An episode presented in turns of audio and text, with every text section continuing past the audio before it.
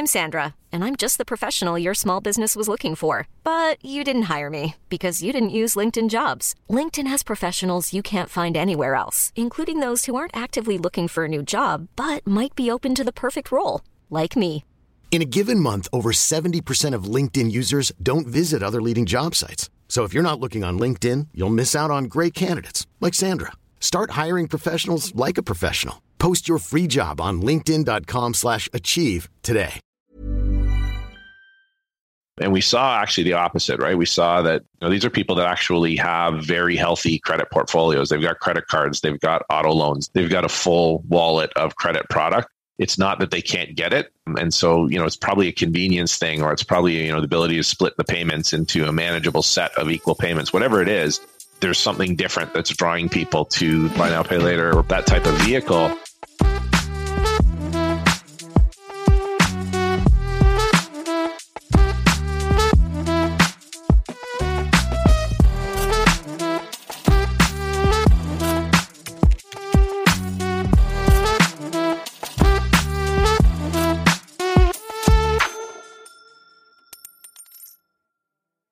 Welcome back to How to Lend Money to Strangers, the podcast about lending strategies around the world and across the credit life cycle. Today I'm speaking to Matt Fabian, Head of Research and Consulting for TransUnion in Canada, which means that we were colleagues for four years, albeit long distance.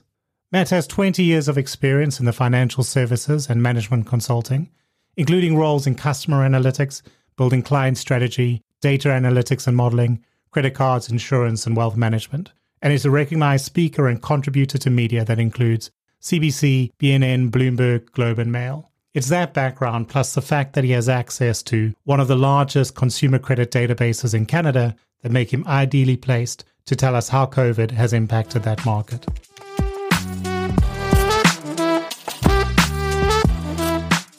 Let's get into it. You've brought out the credit industry indicator. With the five years leading up to COVID, never really breaking out of the 95, 105 band, or very rarely, and then suddenly hitting 64 in peak COVID. Do you want to talk a bit about what the credit industry indicator is, and then what can we gather from the huge dip and recovery we're seeing? Is that reflective of what's happening? So, you know, the credit industry indicator is something we've been working on for a couple of years, and we've launched it in uh, Canada, the U.S., India, and and in Latin America. Hong Kong and South Africa are coming, and so essentially, we've tried to build a model that identifies consumer credit health, you know, at a market level in a single metric. And we've taken hundreds of, of different credit variables and rolled them up into four key if you want to call them factors. And we've kind of looked at the the value chain of credit and said, you know, if you start on one side, you've got demand. You've got you know, how many people are actually looking for credit. Is that going up or down? And then corresponding to that is supply. And so are lenders satisfying the demand or are they restricting it or you know, are lenders really seeking to grow acquisition despite lower demand? And so they're maybe having to dip into higher risk categories to get those customers. So how do those two play off? And then once you have your universe of, of consumers that have credit, you know, we look at behaviors. And so, you know, are they making payments? Are they increasing balances? Are they using credit more? Are they using revolving credit? And what does that mean? And then the final piece, obviously, is the performance. So is risk going up? Is risk going down? Are we seeing higher delinquencies, bankruptcies, that kind of thing? And so each of those is is correlated to one another across many many variables and they're all interrelated and so the model's quite complex and it actually looks to figure out what's driving what and which direction do the arrows go and then we roll all that up into a single number so what we've seen in Canada is, uh, you know, Canada was relatively flat for a long time. The last real economic crisis we had and it was a regional one, but a big one for us, given that we're a, an oil producing country, was when the, the cost of oil dropped almost, a, I think at some point it hit a negative uh, around 2015. And so that caused high levels of unemployment in certain regions. Our dollar dropped. And so there were, you know, several macroeconomic consequences that impacted that. As a result, we started to see quality of credit and the, the credit industry indicators slowly drop Uh, there's a few little spikes down, but nothing major. But it was tilted downward for a little while. It took a while, maybe a year and a half to recover from that as oil prices rebounded. You know, things like supply and demand kicked back in. There was always sort of a demand for credit, even more in some cases in those areas where, you know, people were losing jobs. But supply had dried up putting these oil patch playbooks in, if you want to call it that, where they were building very specific lending restrictions and risk restrictions on those areas just to be cautious. And so the amount of lending slowed in those regions. It really then flattened out for a couple of years, and, and the government put in very low interest rates for a long period of time. So our, our prime rate dropped down to 0.25%.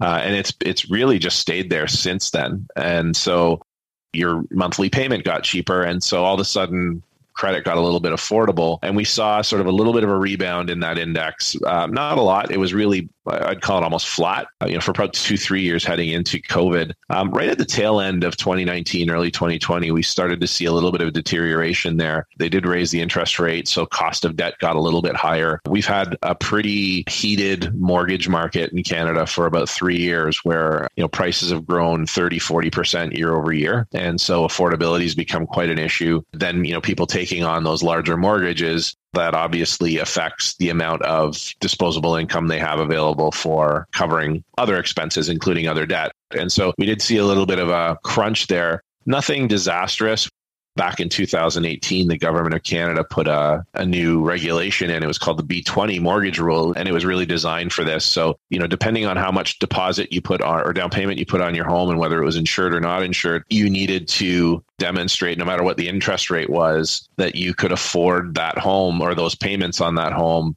at 2% higher than that. So uh, it was almost like stress testing an individual. And so that was really meant to help uh, be a shock absorber for the the spike in housing.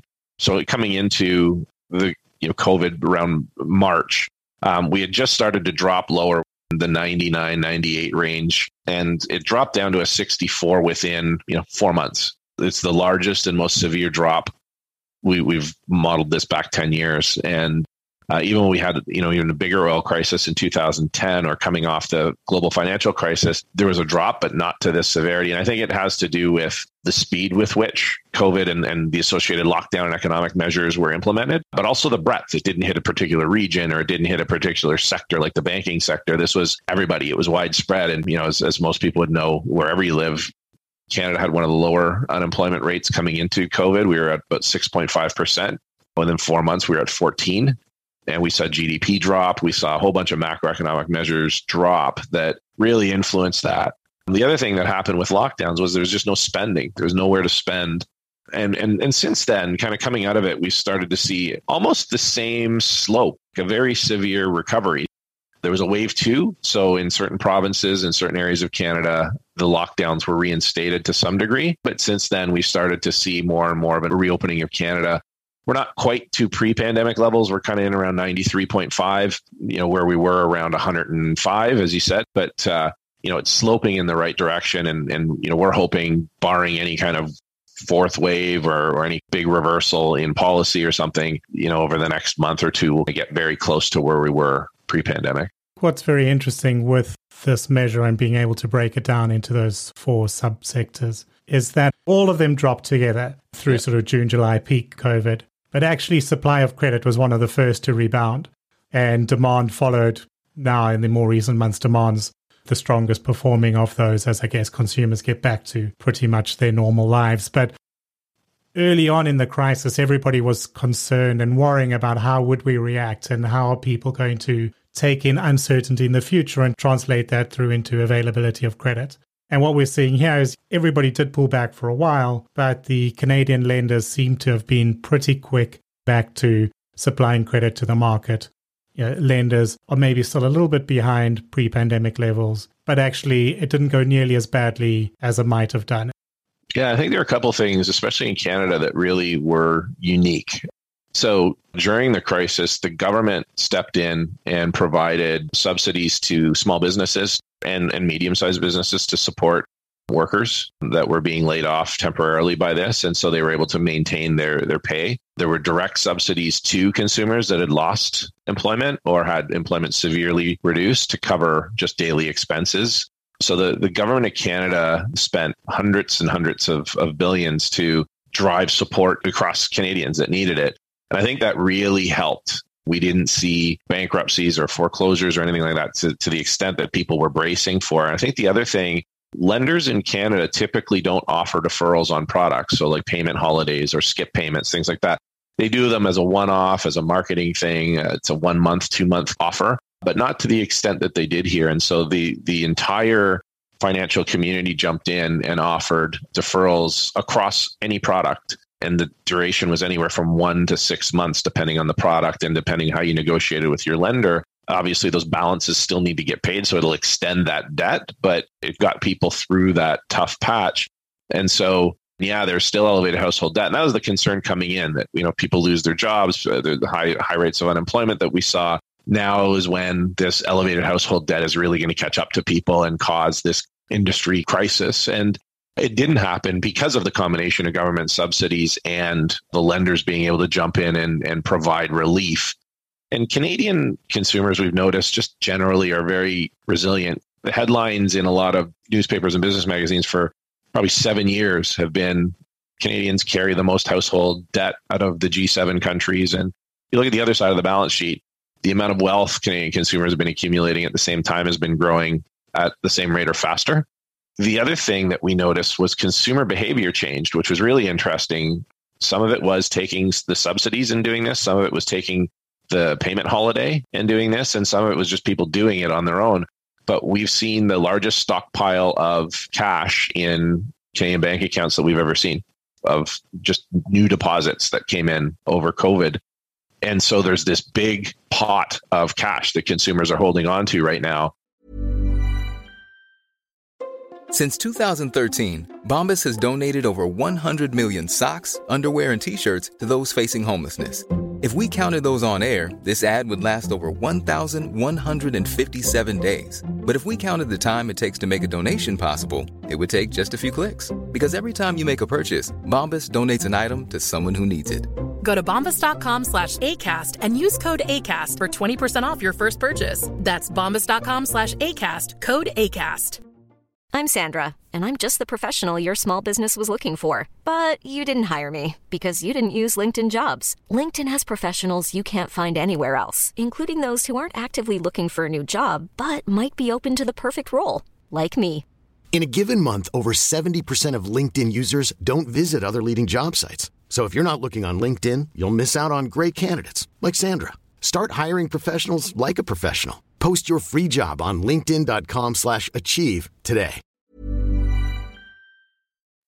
And I think the provision for credit losses that most of the banks had forecast through COVID were relatively high and nothing came to fruition, right? They didn't see the delinquency. In fact, delinquency rates have been dropping. Even when deferrals ran off, as the deferrals expired, we thought, well, though, you know, the people taking deferrals are probably the people that need it. Once they don't have that option anymore, we're going to see delinquency rates amongst that population increase, and it didn't. So it did. It's it increased slightly, but not to the levels that we had thought. And so, you know, I think lenders looked at that, Brendan, and they just said, no, we're ready. We're ready to jump back in. And, you know, ourselves from a supply perspective, we tighten the reins. Our, you know, it was prudent from a risk perspective what we did, but we're ready to start to get back out and, you know, re engage with consumers and lend.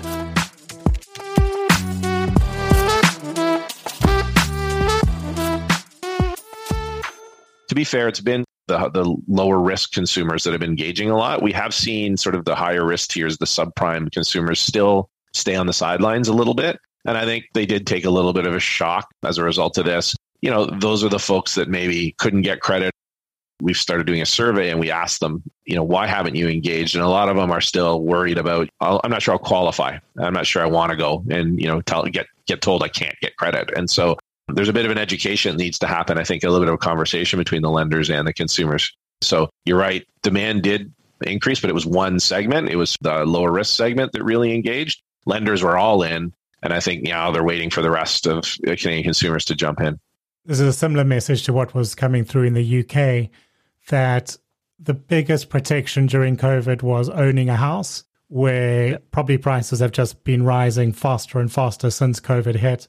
So it wasn't a subprime housing crisis where the security underneath the mortgage was at risk. The security has just become more valuable Also, if you had the mortgage, you know, that's your single biggest monthly expense and you could get a deferral on that.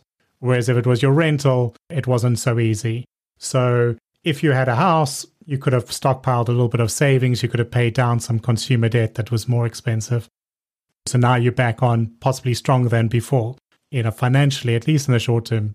And maybe that's reflecting somewhat if I look at your origination numbers, 44% year over year growth in mortgage origination. So still a lot of activity happening in mortgages, low risk product, relatively high income needs.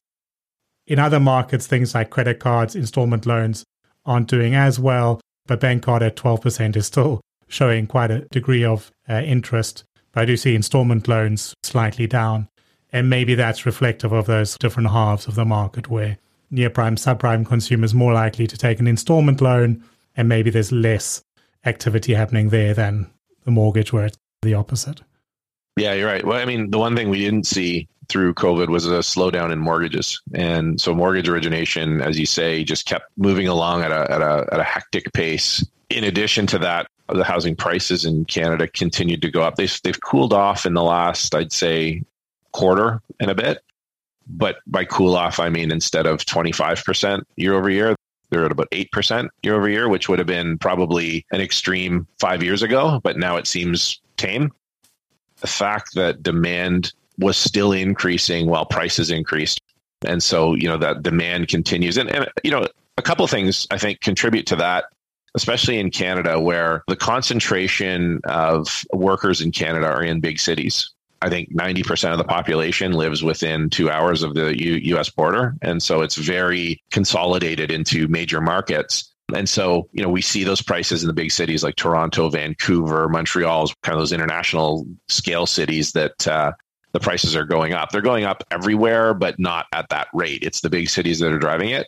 I think one of the things that happened with COVID was, you know, behaviorally, we've changed as a society a little bit there was this shift to remote work, right? And a lot of people that had been commuting for years and living in cities to be close to their office found themselves working from home and all of a sudden looking at their house that's in Toronto that is appreciated in value by, you know, over the last five years, maybe two, three, four times. There are people in Toronto, you know, in a home they bought 15 years ago for 300,000 that's now worth over $2 million. You think about the equity in that home and you think that you know they really only live there because it's on a subway line or a train line to get to the office which they don't have to get to anymore. And so they started looking at lifestyle and saying hey could i go farther out get a larger piece of property maybe in the country or in the suburbs? But if i don't have to worry about the commute then you know why am i here? That's not everyone but there's enough that did that where we started to see that migration out that shift in people's attitudes and behaviors towards where they work has had a big influence on the market and how people manage debt as well because you could sell the house pay off all your debt or pay down some of your debt and still move into a really nice home outside of the city. As we start to reopen different companies are mandating back to work. Some companies are keeping more of a flexible schedule. And so i think people are still you know waiting out over the next little while to see exactly what that's going to look like for them. We'll see if that behavior lingers can't speak for everyone. I can speak for myself. I've been home since the pandemic started and you know I've gotten used to this cadence of working from home. Our company is going to be a lot more flexible in terms of work hours and and coming in and so you know I would be I'm not going to be but I could easily be one of these people moving farther away on a lake somewhere that's a little bit nicer and yeah and let's stay on that idea of behaviors and talk a little bit more about spending products so credit card Obviously, during the lockdown, initially credit cards took a really big hit because their stronghold of travel and entertainment were the ones most heavily locked down. And consumers weren't out spending as much. So we saw a big drop off in credit card spend activity. And that coincided with a move towards digital that a few years ago would have helped credit card, but this time it coincided with the arrival of online natives like Buy Now Pay Later and I wonder what your thoughts are as we're seeing good signs of a recovery in Canada. Do you think credit cards are going to be able to bounce back to pre pandemic levels and grow from there? Or is Canada having the same big emergence or big threat uh, coming to credit cards from buy now, pay later and similar online only competitors? it's certainly here, and it's certainly something that the lenders and card issuers are talking about more and more. I would say compared to markets like the US and the UK, Canada is still pretty far behind in the point of sale or buy now, pay later space. We are seeing some of the bigger players come into the market and start to take some share and start to work on it. We did ask consumers, are you aware of buy now, pay later? And it was only, I think, about 10 or 15% that were in Canada. And uh, a much smaller percentage said they've used it so it's early days and it's a relatively new phenomenon. It's not new in the fact that point of sale has been available in Canada forever from a retail finance perspective. You could go into a retailer and buy a couch or a TV and have it put on credit. The fact that you can do that for much broader set of categories and, and kind of do it not at the retailer, but just as a as a thing is probably new to Canadians. And so that uptake isn't there, but it's certainly something that the Canadian market is aware of. And we see the impact it's having in the US and in UK and other markets. And I think they're bracing for that reality. What's happening with credit cards right now, you know, as you said, the spending did drop as a result of COVID. Big ticket items like travel, entertainment went down. We haven't seen that bounce back. We have seen spend uh, starting to recover slightly, but still not at the levels it was previously. And we did see a lot of consumers uh, making larger payments on their card to kind of start to deleverage that card a little bit. Canadian consumers aren't as card heavy. I know you think about a place like uh, I know you know Hong Kong very well, and that market where you know it was very common for people to have five or more cards in their wallet. In Canada, it's about two, and there's a lot of issuers, and so it's a very hyper competitive market already from an origination and acquisition perspective. I think once you add something like a point of sale buy now pay later, it creates this external threat to the market that they're keenly aware of. And they're looking at how they either can adopt that and partner with that or utilize that or compete with it. And so, yeah, it'll be interesting to see the two things that credit card companies do, right? You can acquire more customers and build your pipeline. When you get a lockdown to the magnitude that we had, an acquisition basically shuts down. And you know, when you don't have that acquisition channel to build the pipeline, then you rely on your back book strategies like credit limit increases and balance transfers and things like that to build up your revenue for the year. But when those aren't available to you either, because your risk department says we can't do that right now, it's COVID, you're really tied. So they did struggle. We are starting to see a lot of those programs starting to kick back in. We have started to see credit limit increases. So they're getting more active in terms of managing their portfolios. But I think you're right. They are still looking at, well, we're still not seeing spend rates where they are. What else can we do? And then there is, as you say, this looming and inevitable, I think, surge of, of buy now, pay later and POS type financing um, that we're starting to see, but not to the extent that we're seeing in other markets. The credit cards had a perfect storm of things that were difficult during lockdown. But as a bit of a silver lining, that deleveraging that's happened does also mean that they do have quite a lot of available pre approved credit with yeah. customers. So as they think about meeting this underlying demand for instant approvals, instant access to credit, at least they've got these customers who've got these large open to buy on their credit cards. It gives them some leeway to to fight back. And as you mentioned, the risk never quite materialized. And I'm seeing here you report your delinquencies not just as an average across the books, but you've got vintage curves. And we can see even the credit cards opened in 2020 are performing within the historical range, or well, right on the historical level. So no extra risk. And that was the other big concern. Maybe lost within all the averages are going to be these pockets of consumers. Who's opening a credit card or a loan in, in COVID? Maybe uh, most of them would be low risk, but surely we're going to take on risk we don't understand. And actually, looking at this, seeing it as a vintage laid out, you're seeing that even those accounts opened during COVID are, are not performing any worse than those opened over the last four or five years. So, credit card issuers can look at that and say, well, we had this perfect storm.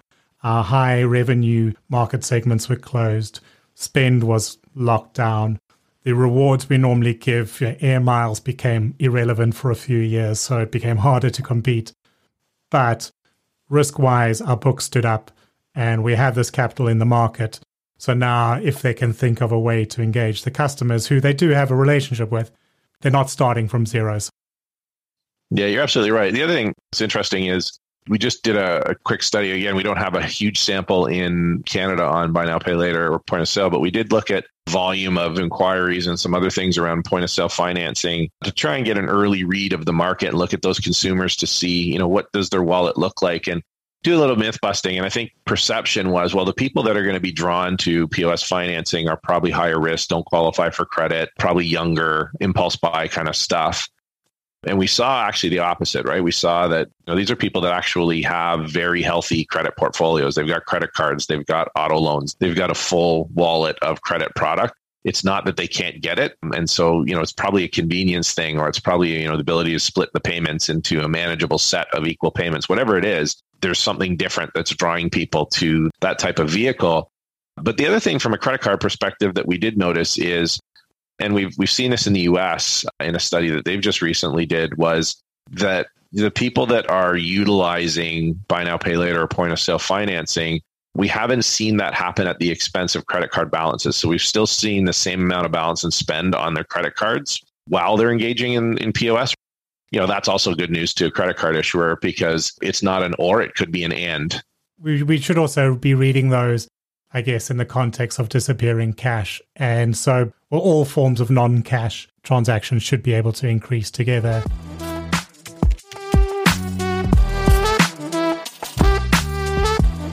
We've spoken in depth on, on credit cards and mortgages. Maybe we can just shoot through some of the other major product categories and get a, a sense of where they are. They're really five main categories in Canada. There's a few others, student loans I won't talk about, but uh, and and some other smaller loans that we won't talk about. But just briefly, you know, the the auto loan or the auto financing sector in Canada has been relatively healthy.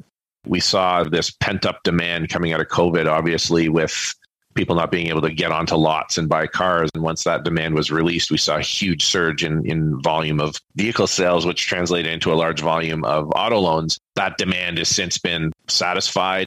Now, what we're seeing is a little bit of an acquisition drop off, not because of demand, but because of supply, right? We're seeing because of the chip shortages globally. Um, we're seeing a lot of uh, car lots sitting empty and we've seen a shift towards luxury vehicles, trucks, you know, that's where chips are going. And so we have seen the average price of the vehicle and therefore the average auto loan go up. And that's one of those yeah. ones that's a bit counterintuitive to the economic theory, where in normally in a global crisis, you wouldn't expect demand for new vehicles to increase. But we saw that in the UK as well. And because this was an underlying health issue, consumers wanted to move away from public transport. And despite the fact you're in a major financial recession, demand for, for cars went up. And discretionary spend too, right? I'm not going on that $25,000 vacation to Australia this year. I'll get a new car. Yeah, that's a good point. Luxuries where you can find them. It's been a really prolonged period at home. And as you say, yeah, certain luxury items have been off the chart. So people have made savings and reassigning them where they can. Yeah. The one product you talked about earlier, installment loans or personal loans, it's been an interesting shift in the industry over the past few years in Canada. We've seen this emergence, I'd say in the last six years of subprime lenders coming in and offering small personal loans to really develop the underserved or credit uh, invisible portion of the Canadian market. And some of them have really been able to take a strong foothold and really build up a you know sizable business. And they're making more of a dent right where they were probably 1% of the overall asset base of outstanding personal loans. They're now up into you know the 15 18% 20% range in the US, we saw them go coming out of 2010 from 8% to 32%. So, not as drastic uh, market share grab in Canada, but I mean, it's still growing. And what's happened is we've seen essentially this bifurcation of the market. We've seen this emergence of smaller column fintechs, if you want, or alternative lenders that are really catering to pockets of the market that the larger banks either don't want to or don't have the capability to serve as effectively and they're building a really strong foothold there. Whereas we're seeing the banks seeing this and saying, well, we got to get back into that personal loan business. So they're coming back. So that personal loan sector starting to grow. We did see it drop off, you know, through COVID, whereas where people were taking personal loans, we saw larger size loans. So lenders were were lending less in terms of volume, but willing to lend more in terms of amount. Which mirrors the UK experience quite closely, where we did see an uptick in higher value, lower risk loans for things like household improvements, yeah, alongside people being stuck in their homes for a long time. But then what we saw was the more day to day personal loans were far more reactive to how open the economy was. So they dropped much further when we locked down. and recovered much quicker when the economy opened. But we needed to be able to travel on holiday, or there needed to be stores open for people to go to. So those smaller value loans were very spiky. And then the the final product that I'll touch on is lines of credit. Interesting because lines of credit are typically loyalty style lending. So the big banks that offer lines of credit, they don't use it as an acquisition tool. They use it as a cross sell to their very best customers. They'll talk to you about, you know, why don't you take out a line of credit for renovation or whatever, rainy day, you need an emergency repair on your roof, whatever it is, right? And so because those conversations happened less during COVID, we saw a huge drop off. Where we did see high growth was the lines of credit that were tied to home equity. It's a secured line of credit using your home as the security. We did see a huge increase there. And I think same reasons that you just mentioned, you know, you're looking at, well, I'm home, I'm not going anywhere. So now's the time for home renovation. So similar to installment loans, we saw a huge drop off in new acquisition, but we did see a slight increase in the size of the loans, which were those bigger ticket securitized loans since COVID. You know, I shouldn't say COVID's over, it's not, but you know, as the lockdown restrictions have eased and the economy starts to reopen, we have seen lines of credit start to take off again. From a risk perspective, the banks have opened those channels up again. I think, you know, we're expecting to see that return to normal. And that seems to be the theme then for where the market is today that we hit in the early days of COVID in the euro index, one of the worst crises we've had. Huge amount of concern in those early days. What's going to happen to house prices? What's going to happen to delinquencies?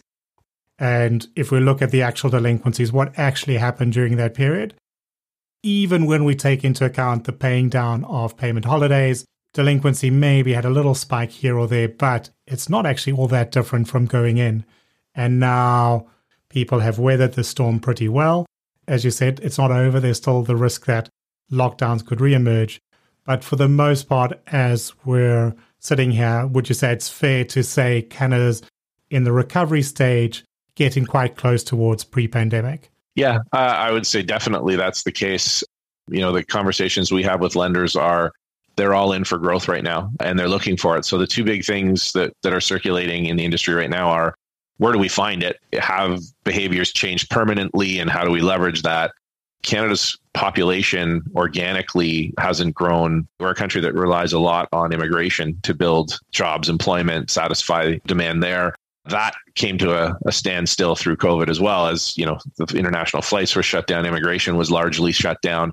And so as that opens up, banks are looking at ways to engage new Canadians earlier and often different lenders are better or worse at it. And, and, you know, you come into any country with not a lot of credit history, if at all, in that country. And so the rate that you build up credit becomes slow and, and sometimes a sticking point for some immigrants who've had great credit where they came from. And so banks are trying to figure out how do we ramp that up as an acquisition opportunity. The other big thing on the horizon is interest rates. So interest rates have remained low. Inflation rate's been the highest in Canada that it's been in uh, many, many years, well over the uh, target inflation rate. Right now, the Bank of Canada is saying that they, they consider that transitory. They consider it just a byproduct of coming out of a lockdown and, and sort of the explosion of commerce that's happening. And they expect over the course of the rest of this year and into 2022 that it'll stabilize back down to the rate. But there is concern that if it doesn't, they have to take monetary policy measures, which could be an increase in interest rates. And, you know, consumers that have taken on that additional debt all of a sudden have to pay more for it. We're doing some research on that right now to kind of estimate, you know, what would that look like. I think those are the two things on the horizon, but sure, the overall sentiment for sure, you're you're right on in Canada that reactivation, growth, and back to normal. And I know that you've just had your financial services summit, so people might have seen you speaking there. But if anybody wants to find out more from you about these industry numbers or indeed about that research that's ongoing, what's the easiest way for them to get a hold of you? You can always Google TransUnion Canada research and type in TransUnion Consumer Pulse Survey. You'll get access to all of the uh, consumer research that we're doing currently. The surveys are out there across the world. So no matter you know, where you're tuning in from, hopefully there's a region you can look at that research as well. Otherwise, you know, if you go on the TransUnion Canada website under our events, we have uh, quarterly webinars where we're updating the market on, you know, what we're seeing and, and download a lot of our fact sheets and things from previous webinars. Great. Thank you. Yeah, very informative and good to see sort of a pretty stable position despite what we've all been through. I'll put those links in the show as well. Yeah, appreciate it. Thank you. Thanks. And thank you all for listening. If you're interested in the topic of lending to immigrants, you can learn more in episode 11 of this show, where I speak to Misha Esipov of Nova Credit about just that topic. If you're enjoying the content in general, please remember to subscribe, rate, and share the show. And I'll see you next Thursday. This has been How to Lend Money to Strangers, the podcast about lending strategies around the world and across the credit life